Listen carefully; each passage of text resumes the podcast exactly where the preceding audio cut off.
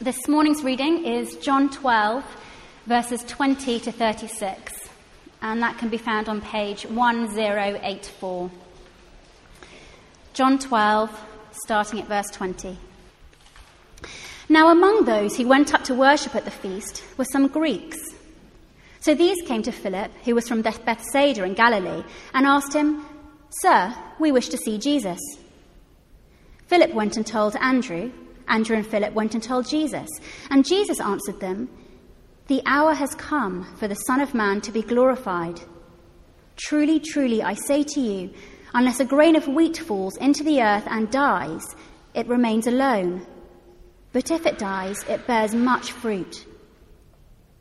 Whoever loves his life loses it, and whoever hates his life in this world will keep it for eternal life. If anyone serves me, he must follow me, and where I am, there will my servant be also. If anyone serves me, the Father will honor him. Now is my soul troubled. And what shall I say? Father, save me from this hour? But for this purpose I have come to this hour. Father, glorify your name. Then a voice came from heaven I have glorified it, and I will glorify it again. The crowd that stood there and heard it said that it had thundered. Others said an angel had spoken to him. Jesus answered, This voice has come for your sake, not mine. Now is the judgment of this world. Now will the ruler of this world be cast out. And I, when I am lifted up from the earth, will draw all people to myself. He said this to show what, by what kind of death he was going to die. So the crowd answered him, We have heard from the law that the Christ remains forever. How can you say that the Son of Man must be lifted up? Who is this Son of Man? So Jesus said to them, The light is among you for a little while longer. Walk while you have the light, lest darkness overtake you. The one who walks in darkness does not know where he is going. While you have the light, believe in the light, that you may become sons of light. We're continuing our series of talks in John chapter 11 and 12. Why don't I pray for us? Heavenly Father, we want to remember that we live between the death and resurrection of Jesus and his return in glory at the end of time. And we pray, therefore, Heavenly Father, that you would help us to listen to you this morning as we look at John chapter 12 together. We pray that you would Please change the way in which we think about you and the way in which we think about our world, that we would be better equipped to live in the light of Jesus' return. And we ask it for his name's sake. Amen. Well, if you had to choose the greatest event in world history, I wonder what it would be. I guess if you lived in the States, you might say the American Declaration of Independence. If you lived in France, you might say the French Revolution. If you lived in East Europe, Eastern Europe, you might say the fall of the Berlin Wall. The list is endless, isn't it? If you're a scientist, you might say the invention of the internal combustion engine or the first manned uh, space flight or whatever it is. Because, of, the, of course, the, the difficulty is finding one event that is important for everyone. Well, today we are doing just that. We are looking at the one event in history that stands over and above everything else, and it is the death of Jesus. And we see in John chapter 12 Jesus himself explaining for us precisely why his death is so important. Now, we began to see something of that last week, didn't we? So look again at chapter 12, verse 23, where knowing that it's just a few days before he'll be killed, Jesus says that the moment of his greatest achievements will be his death. The hour has come for the Son of Man to be glorified.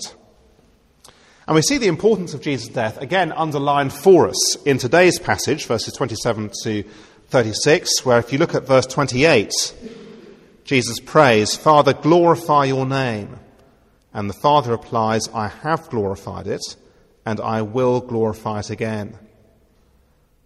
It's rather extraordinary, isn't it? Uh, in the first century, crucifixion was reserved for the very worst criminals.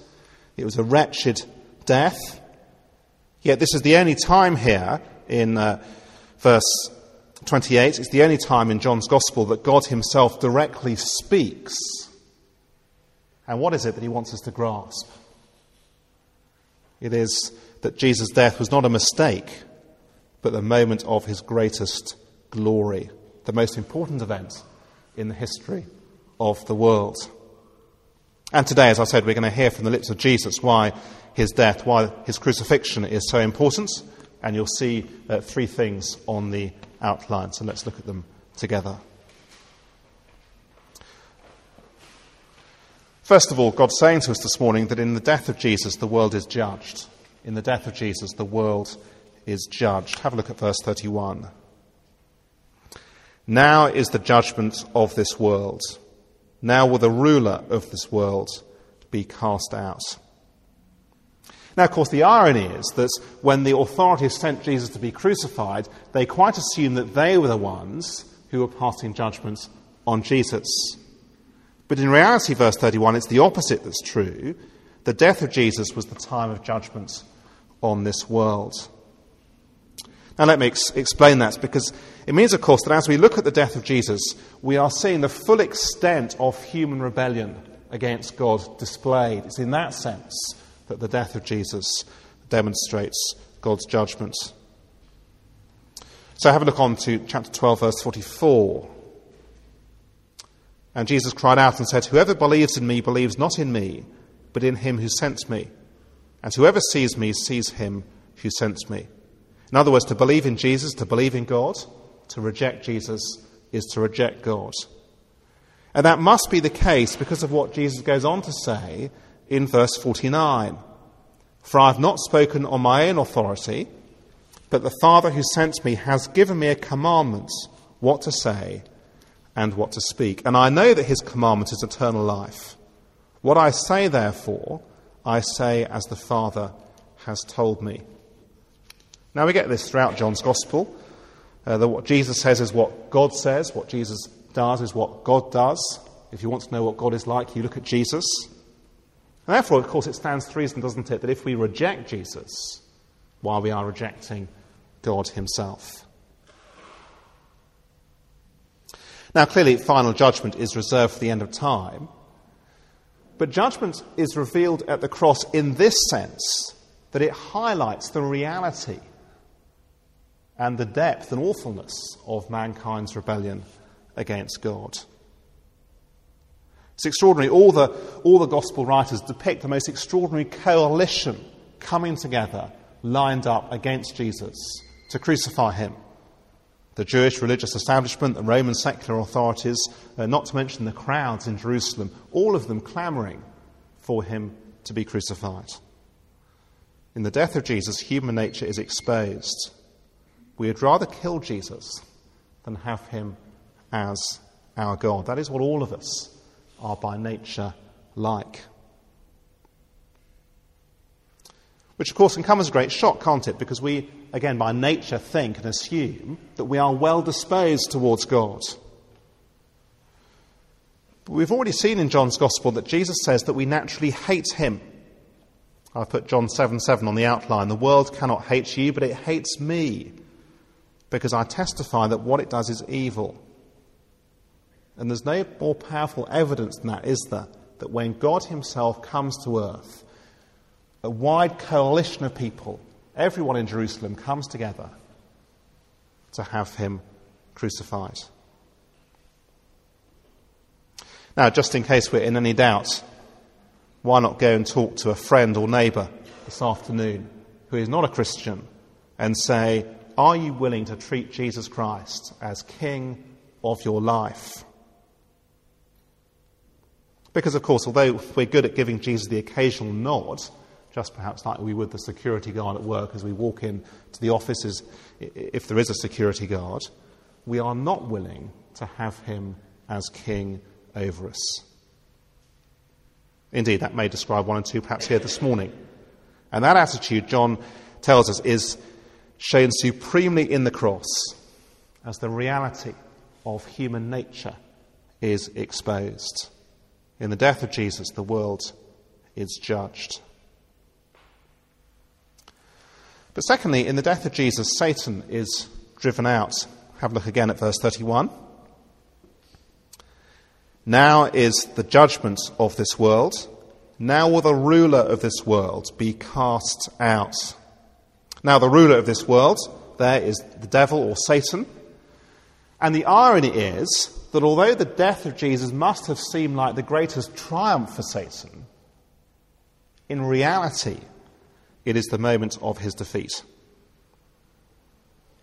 Now, of course, as soon as our culture thinks about the devil, it thinks of a figure of fun, red, with horns, a trident, a wispy tail, not to be taken seriously. And I think even if we reject that kind of stereotype, we can often think to ourselves, well, evil is the kind of person who uh, locks up his daughter in Austria and keeps her there for 25 years and abuses her terribly. But of course, no, the reality of evil is in our own hearts. And John's Gospel gives us a picture of Satan as a jailer who holds us in captive to him under God's wrath. All of us naturally belong to him in his kingdom. Have a look at John 8:44 on the outline as Jesus says, "You belong to your father the devil, and you want to carry out your father's desires." And then verse 47, he who belongs to God hears what God says. The reason you do not hear is that you do not belong to God. None of us naturally belong to God. All of us naturally belong to Satan. It sounds outrageous, doesn't it? But you see, Jesus is saying there are only two sides you can be on either God's side or the devil's side.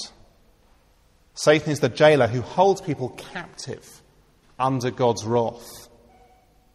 But in his death, Jesus has paid the punishment for our rebellion against God. And so Satan is now powerless, as if those prison gates have been flung wide open. Those who trust in Jesus are free from his grip because of his death. And of course, wonderfully, the evidence is there every time someone becomes a Christian and puts their trust in Jesus, as they move from the realm of Satan to the realm of Jesus. Now, in some rare instances, you even hear, don't you, of evil spirits being driven out when that happens.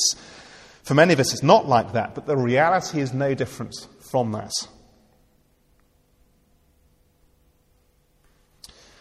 Now, as I was uh, looking at this over the last couple of weeks, I think I was very aware that we don't always find it easy to believe that Satan has been defeated. Uh, the sufferings and tragedies that dominate our world did not cease, did they, when Jesus was crucified 2,000 years ago. So perhaps an illustration will help at this point. On Thursday, the people of London drove Ken Livingstone out of office. He has been defeated or cast out, to use the language of verse 31. His fate has been sealed by the electorate. Yesterday, the papers declared his defeat to the nation, but this morning, nothing has changed. The bendy buses will still be driving up and down Lordship Lane, despite the fact that Boris has uh, promised to, to scrap them. Because, of course, we need to wait. And no doubt it won't be the last we hear of dear Ken either, as he continues to exercise what remaining influence he has over Londoners. And the defeat of Satan is similar. His decisive defeat was achieved at the cross, but things haven't changed overnight. It's not until the final judgment day that we will see he is well and truly defeated. In the meantime, he strives and struggles. He refuses to accept the inevitable, seeking to cause as much havoc in God's world as he can, at which point perhaps the comparison with Ken Livingstone probably breaks down. You see, Satan would love people not to trust in Jesus. He will persist in his attempts to persuade believers that they are not fit for God and his people. He will do everything he can to distract us from the certain confidence that we can have if we trust in Jesus. Nevertheless, Jesus assures us that by his death, Satan has been defeated. So, in the death of Jesus, the world is judged. In the death of Jesus, Satan is driven out. Thirdly, in the death of Jesus, people are drawn to Jesus. Have a look at verse 32. And I, when I am lifted up from the earth, will draw all people to myself. Now, once again, there's an irony here because it was the assumption of the religious establishment that in the death of Jesus, they'd be putting an end to the popular movement that he had begun. His followers would go back to their fishing boats, and the whole thing would simply disappear and fizzle out. But in reality, of course, quite the opposite. Remember verse 24, which we looked at last week? That illustration of the seed that falls to the ground. Truly, truly, I say to you, unless a grain of wheat falls into the earth and dies, it remain al- remains alone. But if it dies, it bears much fruit. It is Jesus' death that is necessary for there to be eternal life with God. And that is clear, isn't it, in verse 32? It's precisely because he will be lifted up that he will draw all people to himself. In fact, it's almost as if, verse 32, in verse 32, Jesus is deliberately echoing the prophet Isaiah, which we looked at, didn't we, in Isaiah 52 and 53 in our study groups just a couple of weeks ago. And many people uh, would say he's deliberately echoing that prophecy in Isaiah 52 and 53. Uh, for those who weren't there, I put a couple of the references on the outline.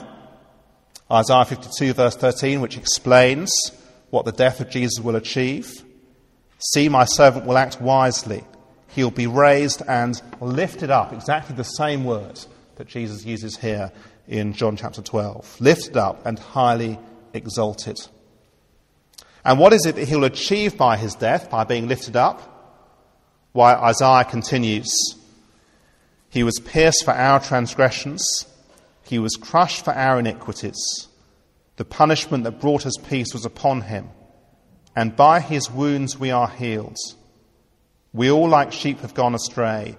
Each of us has turned to his own way, and the Lord has laid on him the iniquity of us all.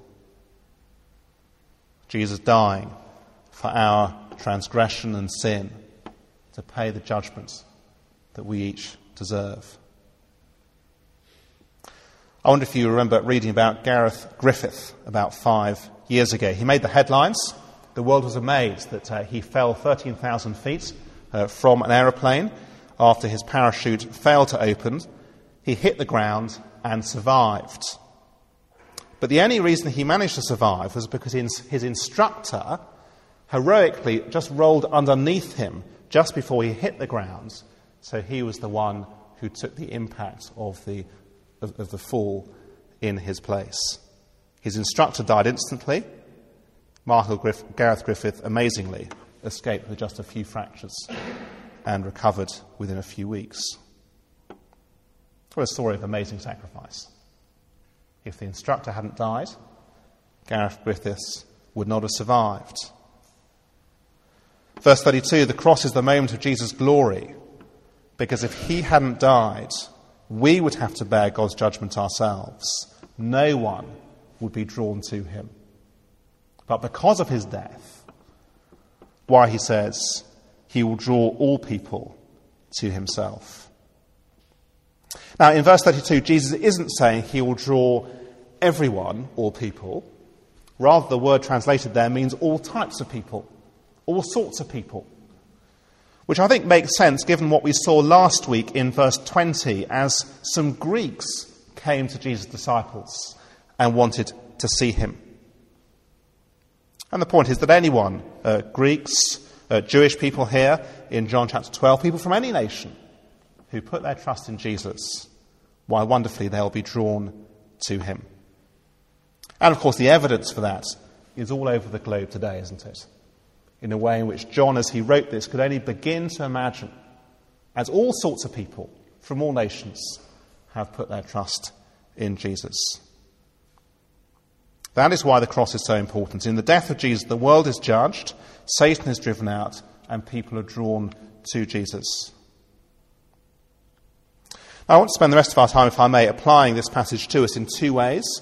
Uh, first of all, to consider the challenge of what Jesus goes on to say in verses 35 to 36 as he appeals to the crowd to put their trust in him. Have a look, will you, at verse 35. So Jesus said to them, The light is among you for a little while longer. Walk while you have the light, lest darkness overtake you. The one who walks in the darkness does not know where he is going. While you have the light, believe in the light, that you may become sons of light. Now, this imagery of darkness and light is very powerful, isn't it? With the clear challenge to put our trust in Jesus Christ before it is too late. And there may just be one or two here today who need to hear that from the lips of Jesus himself. Uh, perhaps we've never investigated the claims of Jesus. Perhaps we have done. Perhaps we've been coming along to church for, uh, for some time. But actually, the one thing we've never done is to make a clear decision to follow him. Well, will you heed the warning and encouragement of Jesus to do that, to do it soon. Why not even today?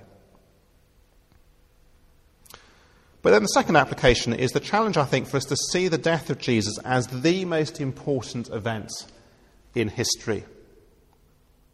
And I want us to apply that to the way in which we think about other Christian groups. I think the issue can come at us in many guises. Uh, if, we, if we work, if there's a Christian group in our office, we may uh, find ourselves thinking, well, should I join them? Or as a local church, should we be joining other churches? If so, which ones? Which other churches should we be working uh, together, perhaps having uh, services together occasionally, as we do with Grove Chapel, or perhaps organising a mission together, something like that? Or even just asking the basic question, well, what sort of church should I be going to? And clearly, as Christians, we often find ourselves asking those sorts of questions. Well, John chapter 12 shows us a really important principle to grasp.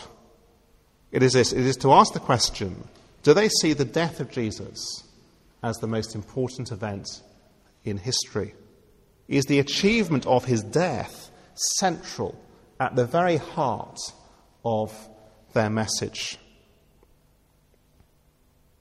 Now, if you've read Oliver Barclay's book, From Cambridge to the World, which I think is on the bookstall, it was last time I looked, You'll know this is precisely the issue in 1919 when there was a discussion as to whether the Cambridge University Christian Union, known as the CICU, the Cambridge Intercollegiate Christian Union, should work with another Christian group which historically they had had links with, the SCM, the Student Christian Movement. It's a great book to read because it shows that in every generation Christians need to stand firm for what is important in the Christian life. Now, the secretary of the CICU, the Cambridge Intercollegiate Christian Union, met some of the leaders of the student Christian movement, and this is how he describes the meeting. After an hour's conversation which got us nowhere, one direct and vital question was put Does the SCM consider the death of Jesus as the central point of the message? And the answer was given no, not central, although it is given a place in our teaching. That settled the matter. For we explained to them at once that the death of Jesus was so much the heart of our message that we could never join with the movement which gave it a lesser place. And in many respects, today's flourishing Christian student work is the result of that one decision in 1919. We live in a culture, don't we, where there are many groups, many churches which profess to be Christian. The pressure will always be on to work with all of them. We may be thought of divisive if we don't. But I take it that if we understand John chapter 12, we will ask the question do they see the death of Jesus as the most important event in history? And is the achievement of his death central at the very heart of their message? Because God Himself says in the passage we're looking at today that the cross is the moment of Jesus' greatest glory. And particularly important for us to grasp that today as we share bread and wine together in a few moments. Because as we remember Jesus' death for us, these verses show us, don't they, the enormous cost at which these achievements came. You see, look again at verse 27. As Jesus says, Now is my soul troubled. And what shall I say? Father, save me from this hour. But for this purpose I have come to this hour. Here is the one who could heal diseases with a touch who could cast out evil spirits with a word, who could calm a storm in a moment and instantly.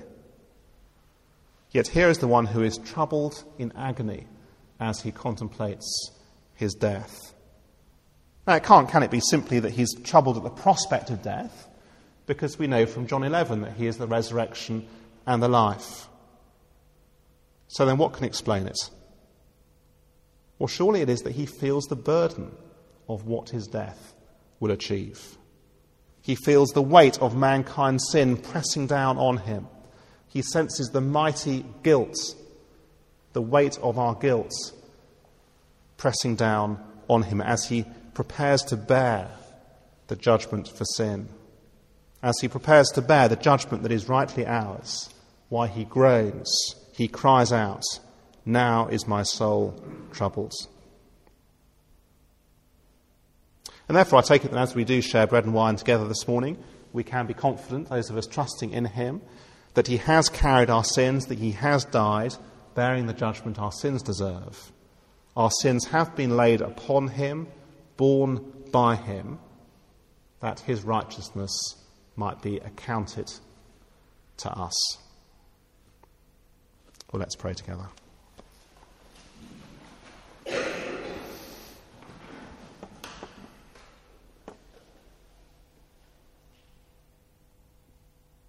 Father, glorify your name. Then a voice came from heaven I have glorified it, and I will glorify it again. Heavenly Father, we marvel afresh that the Lord Jesus Christ should come to earth and humble himself even to death, death upon a cross. We praise you for what his death achieved Thank you that in his death the world is judged, that Satan is driven out, and that all sorts of people are drawn to the Lord Jesus, part of his people. Thank you, Heavenly Father, that in that wretched act we see your moment of great glory. And we pray, Heavenly Father, that you'd help us to grasp these things more clearly for ourselves, to believe in them, and so to grow in confidence in the life, eternal life, that Jesus offers. And we ask it for Jesus' sake. Amen.